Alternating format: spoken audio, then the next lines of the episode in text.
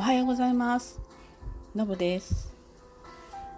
うんニュースを見てって昨日のあの新庄剛志選手のトライアウトのニュース。なかなか面白かったです、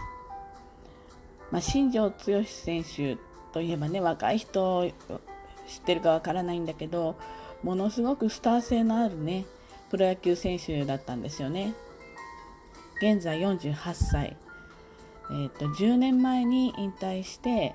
えー、バリ島かなに住んでいてで去年もう一回プロ野球選手挑戦するって宣言して1年間しっかりトレーニングして昨日のトライアウトに挑戦したと。いややっぱり48歳ですからね。一般の人たち、まあ、野球生命っていう意味でいくと、まあ、一般の私たちにとっても60歳とか65歳みたいな感覚なんだと思うんですよね。でその48歳の彼が1年間、まあ、いろさまざまトレーニングを積んでで、まあ、そういったトライアウトの場に出たとでトライアウトもただ申し込むだけじゃどうやら出られそうになくて例えば、まあ、走力とかこうあと何て言うんですかねボール投げる、まあ、距離だかスピードだか分かんないんですけどなんかいろいろな条件をクリアしないと参加しもできないだからあの場所に立ってることだけでも大変なことらしいんですよね。でえー、っと彼はそのプロ野球選手としてのアピールもしたいということで単に、えっと、ファーストで、えー、打者をこうアウトにするとか打つとかそれだけじゃなくてその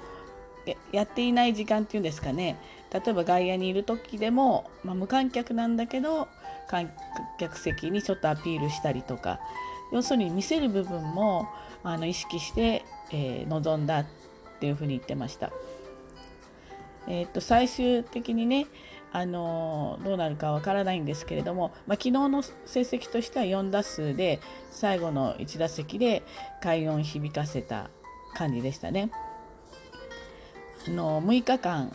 オファーがなかったらそこできっぱりあの野球はあの縁を切るみたいなあのやめるっていうようなことを言ってましたすごくね潔くていいなと思いましたや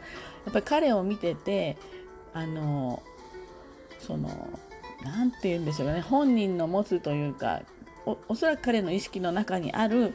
うんサービス精神プロとしてのサービス精神があの見てる私たちからとってあの心地いいのかなっていうふうに思いました。あのその挑戦する姿ってやっぱりいいんですよね。誰が何をやっても小さい子でもおじいさんおばあさんでも何か新たなことにそれがうまくても下手でもいいんですけど挑戦してみる。挑戦するためにいろんな準備をしてる。うん。でかっこ悪いこともあると思うんですよね。挑戦だからまだまだこれからの分野に対して、えー、の、まあ、途中のことなのであのかっこよくはいろんなことできないんですよね。だけどその姿がすごくかっこよかったりなんか勇気をもらえたりあのあ自分も頑張んないとなってこうこちらを鼓舞させるようなのはやっぱりそういった姿を見せることなのかなというふうに思いました。あのまあ、彼の場合は野球でも再挑戦してるわけだけどなんかね私たちもだんだん年を取ってくると新しいことをやれなくなってくるんですね。これ多分ね脳の老化なんですよね。なんか新しいことをやろうとする時にまずなんか失敗したらどうしようかなとかあとその考えている時にとか何かわからないことにこう出くわしちゃった時に脳がいいってなるんですよ。なんかこ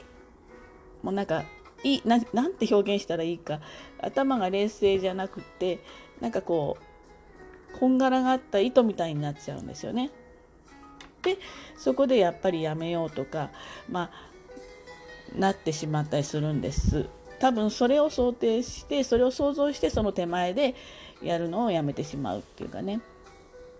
だからどんなことでもいいと思うんだけど私はその1年に1個でもいいんだけれどもまずこれからやっておきたいこととかやってみたいことっていうのはバーッと連ねておいて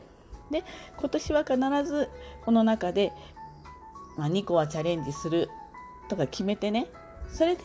うんと自分にこう期限ってつけると人ってやるんですよね。なんだかんだ調べたりとかしてあのやれるんですよね。であのなので、えーと、こうチャレンジしたいことを上からちょっと潰してやってってみると。でやってってみてなんだかこれ実際にやりたくてやってみたけど合わなかったなと思ったらバサッと捨てちゃえばいいんですよね。で次あの別にそれやらなかったら例えば会社のようにこの資格取らなかったらこれがないとかそういう話じゃないんでもう私たちぐらいの年齢になると。別にそれがなくても生きていけるしそれがやれるやれないで価値判断されるわけじゃないのでただやってみたいことはあの一度はねちょっと食いついてみるっていうかね。そうするとこう結構世界がそれを起点にして世界がすごく広がったりすると思うのでであの大それたチャレンジじゃなくていいと思うんですよ。例えば、まあ、ちょっと走ってみたいなと思ったらじゃあもう月に1日ちょっと走る日を作ろう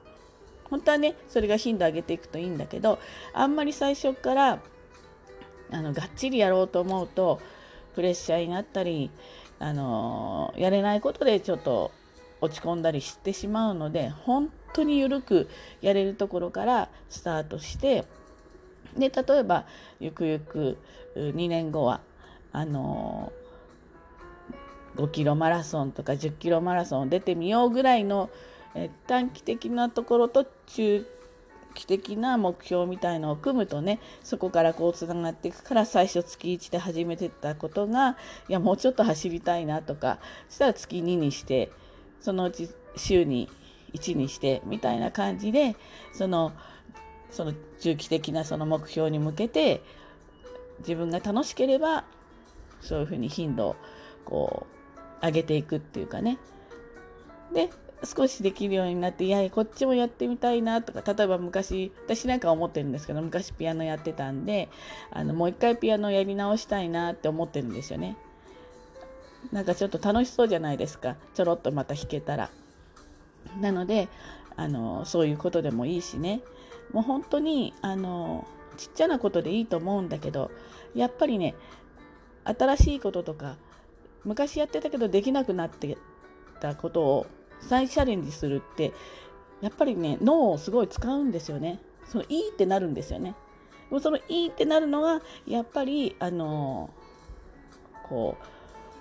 う脳を老化させないことの一番だったりするみたいですしあとやっぱりチャレンジしてる時の自分って気持ちいいんですよね。なんかちょっと大変だけど頑張ってるなとかなんかそういうのもなんか生きてる感じがしていいんですよね。なのであの新庄選手のねあの新たな挑戦っていうんですかね。大変なことだと思うんですよね。48歳でそういった、ね、プロの目にさらされる中でプレーするっていうところまで持っていくっていうねなのでちょっとそれニュースで見ててやっぱりいくつになっても挑戦ってチャレンジってできるし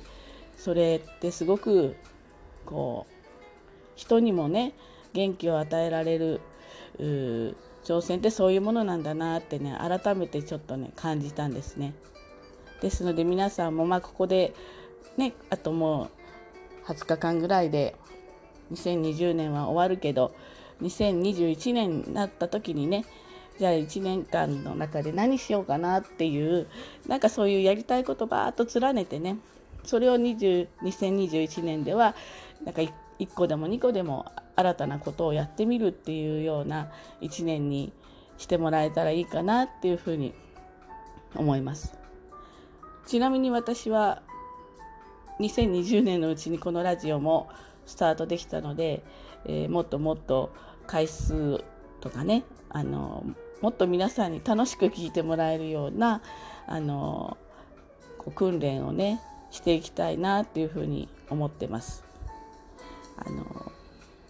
今日は晴れた横浜です。また私今日から出張なんですけど元気に仕事していきたいと思います。それでは皆さん良い一日を。じゃあね